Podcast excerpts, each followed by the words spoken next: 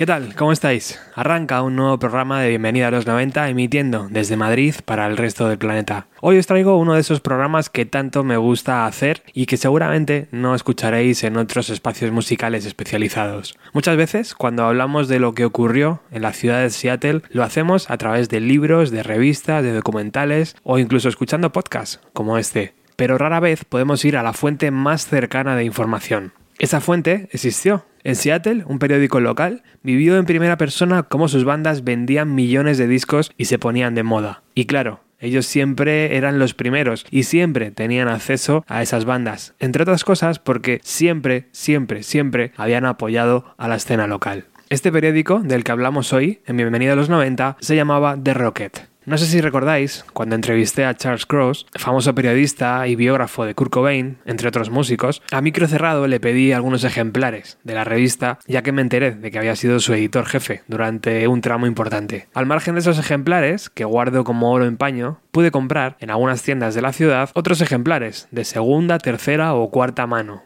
¿Cómo nació The Rocket? A finales de los años 70, en Seattle, una nueva ola de artistas empezaron a crear música inspirada por lo que estaba haciendo Joy Division, Gun of Four o Talking Heads. Aquellas bandas llamaron la atención de Robert Ferrigno y Robert Newman. Estos dos trabajaban para el periódico local de Seattle Sun y propusieron crear un suplemento dedicado a cubrir todo lo que culturalmente pasaba en la ciudad. El primer número se lanzó el 31 de octubre de 1979 y por sus páginas pasaron Matt Groening, el creador de Los Simpsons, Bruce Pavitt, quien después crearía Sub Pop, y Charles Cross, del que ya hemos hablado, entre otros muchos. Tras un año siendo el suplemento del Seattle Sun, The Rocket ganó tanta popularidad que se desligó del periódico y comenzó así su propia andadura como publicación cultural.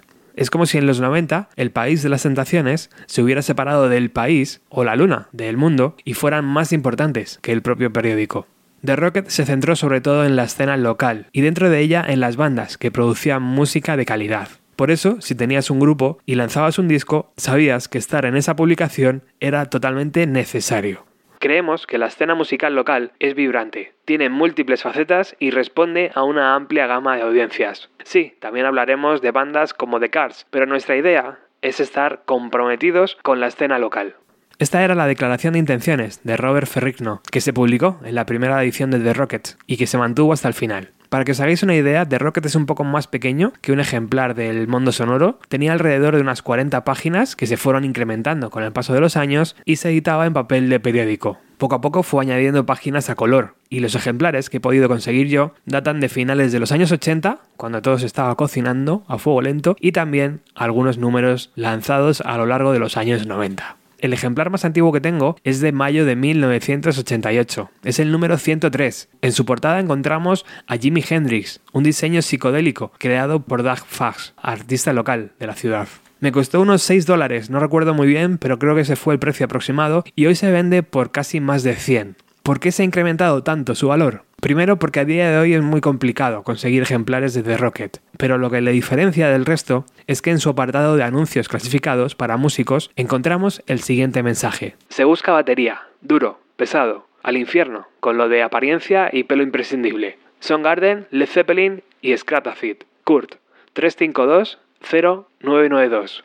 Nirvana se formó en 1987 y Kurt y Chris probaron diferentes baterías, hasta que finalmente optaron por buscar uno publicando un anuncio en la revista de Rocket. No sabemos si alguien respondió a ese anuncio, pero Chad Channing desde luego no lo hizo. Él llegó a Nirvana tras tocar en bandas como Magnet Man y Tick Dolly Row, donde tocaba Ben Shepard también, que acabaría en Garden años después. Chad supo que Nirvana estaban buscando batería, gracias a un amigo en común. Curry y Chris coincidieron con él en un concierto de Malfunction y le dieron una maqueta, al batería le gustó aquellas canciones y el resto es ya historia.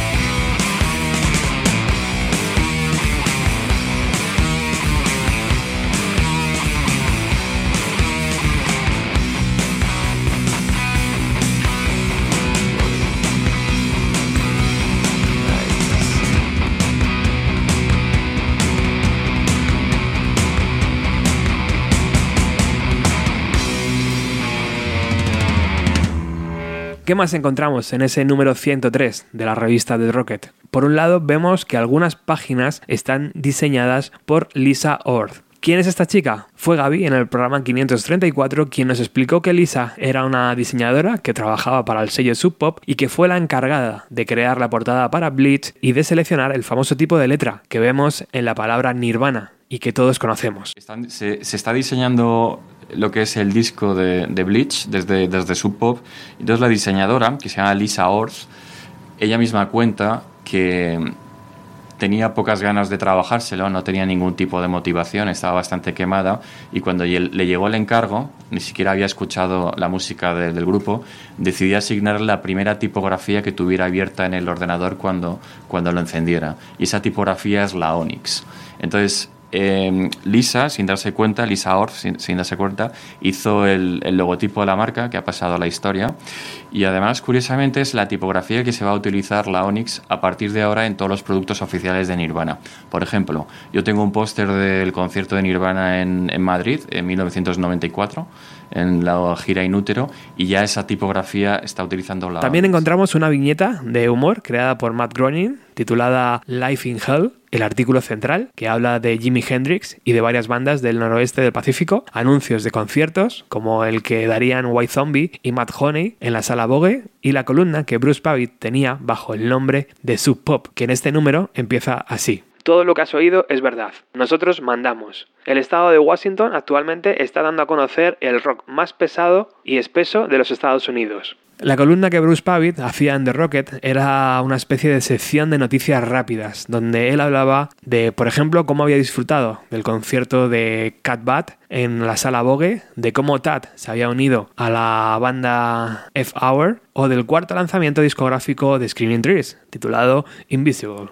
También se hablaba de Tragic Mulato y su disco Locos por el Sexo. Y claro, al lado de la columna encontrábamos un sitio estratégico para la publicidad, donde se anunciaba los lanzamientos del sello. Green River y su disco Rehab Doll costaba 8 dólares por aquel entonces. Son Garden y su EP Screaming Life costaba 5. El Sub Pop 100, 8, al igual que el Clear Black Paper del grupo The Fluid.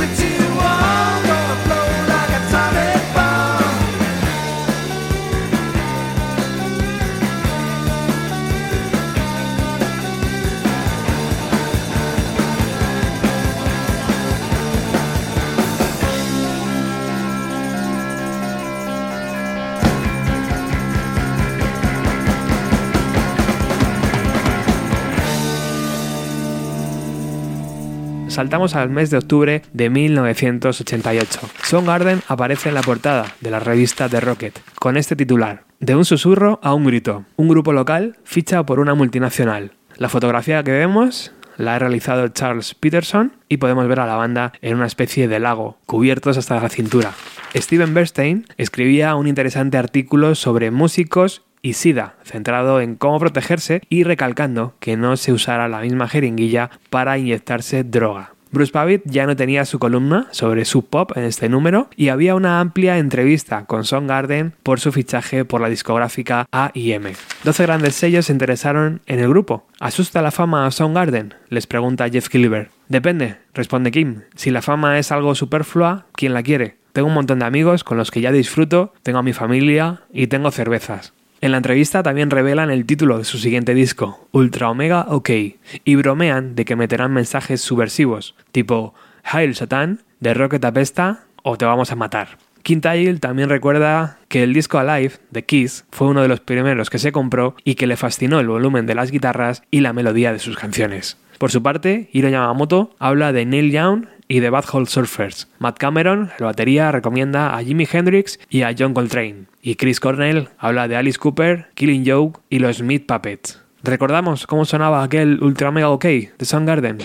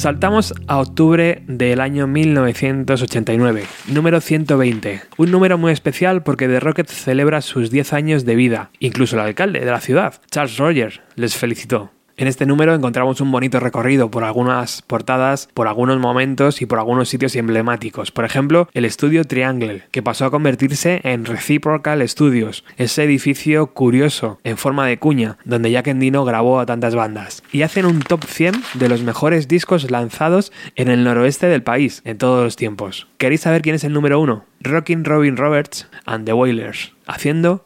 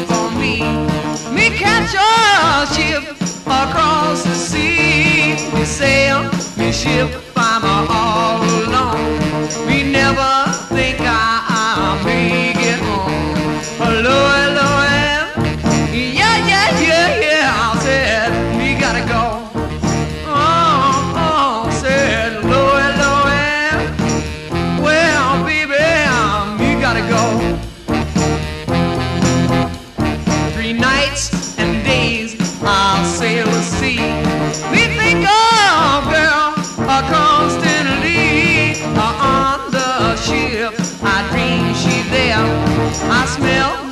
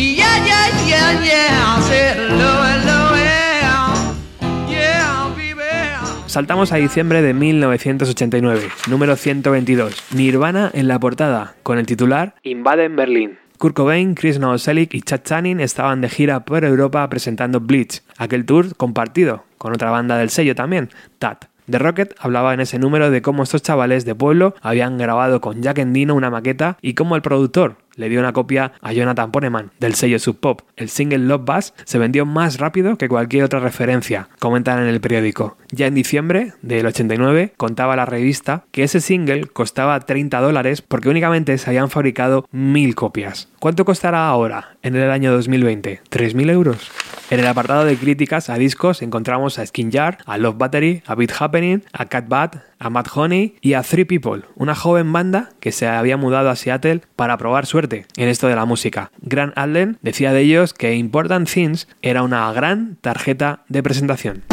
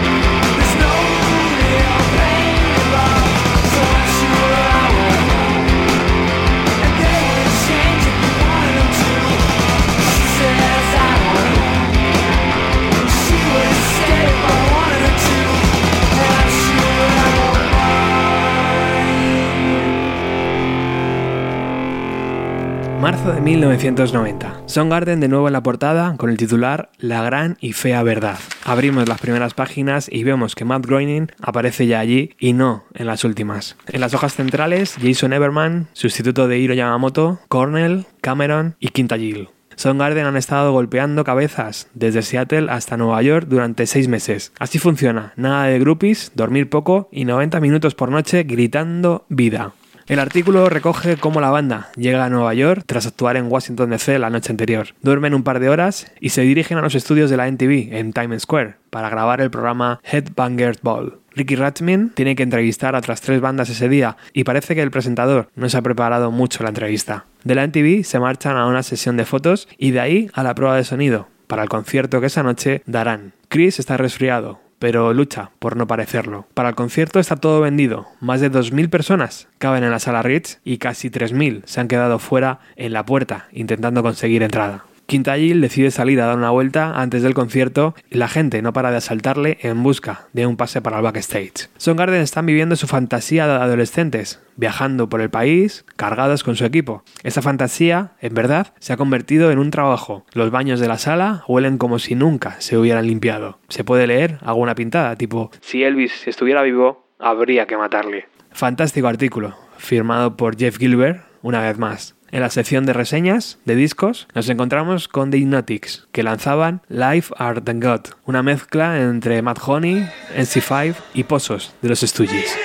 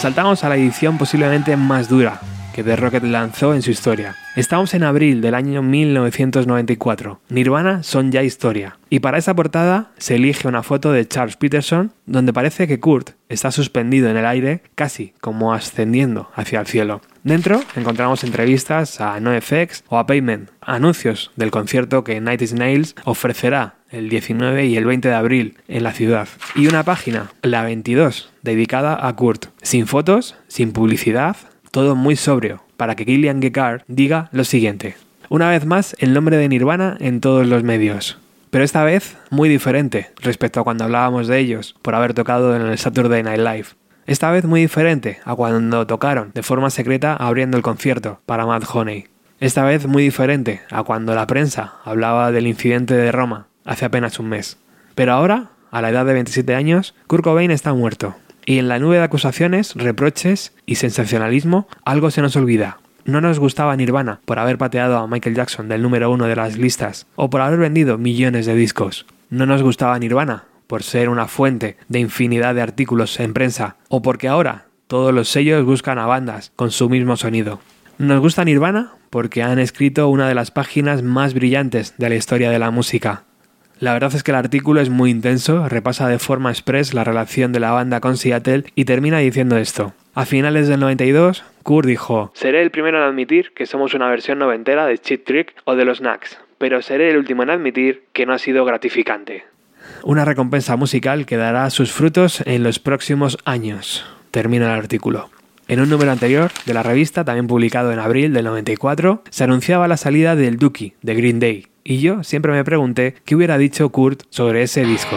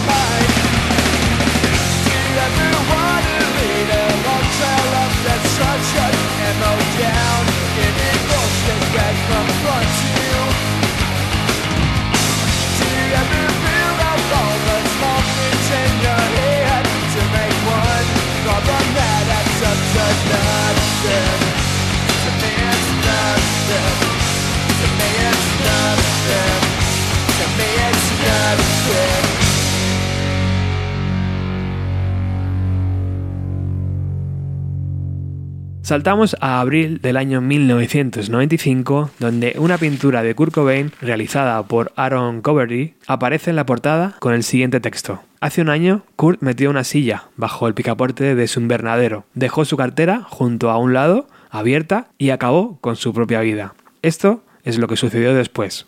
Jeff Pike fue el encargado de escribir un extenso artículo sobre cómo el mundo había sobrevivido un año entero a la muerte del líder de Nirvana.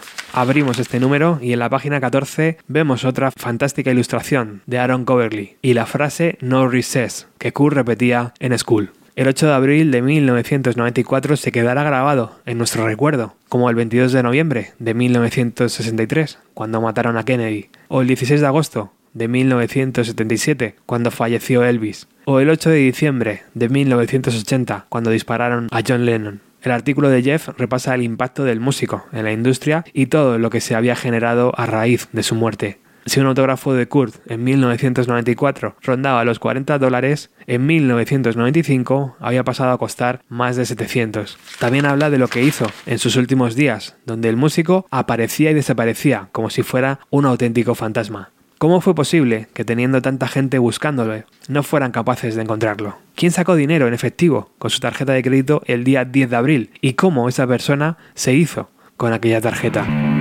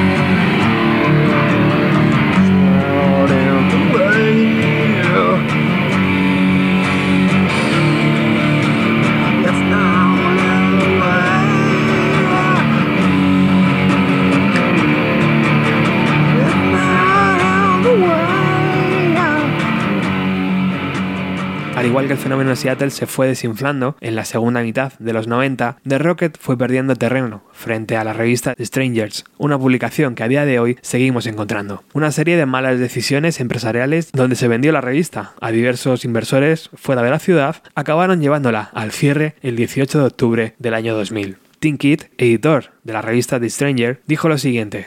The Rocket fue muy importante, no solo para la música, también nos guió a algunas publicaciones alternativas y nos impulsó a crear diseños increíbles. The Rocket era también conocido por la buena dirección artística que tenía.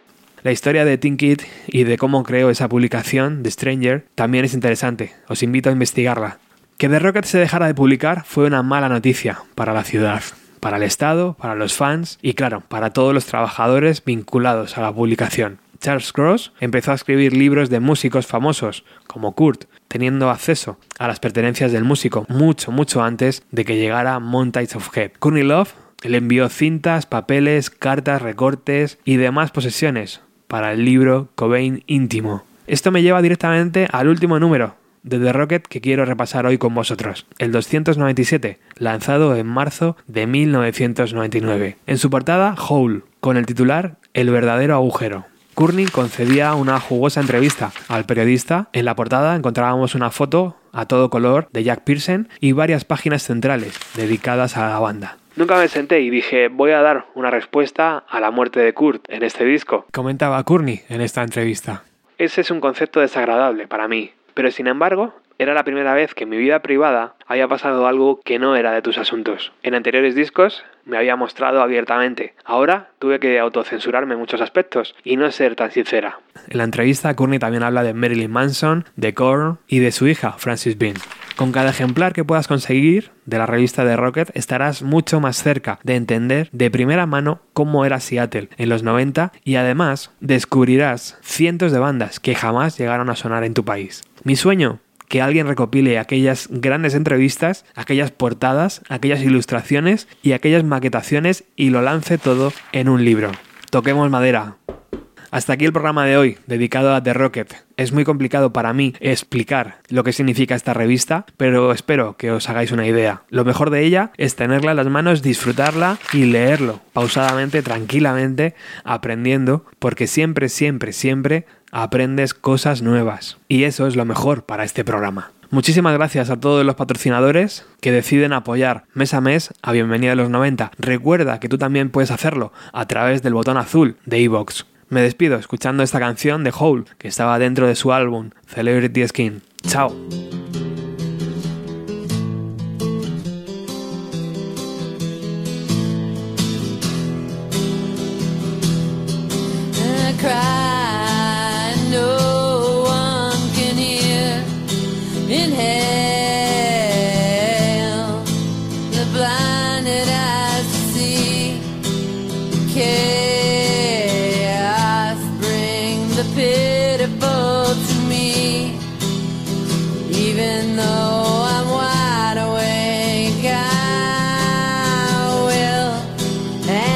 like it's night and I wait for you. It's cold in here, there's no one left, and I wait for you. And nothing stops it happening, and I knew I'd cherish all my misery.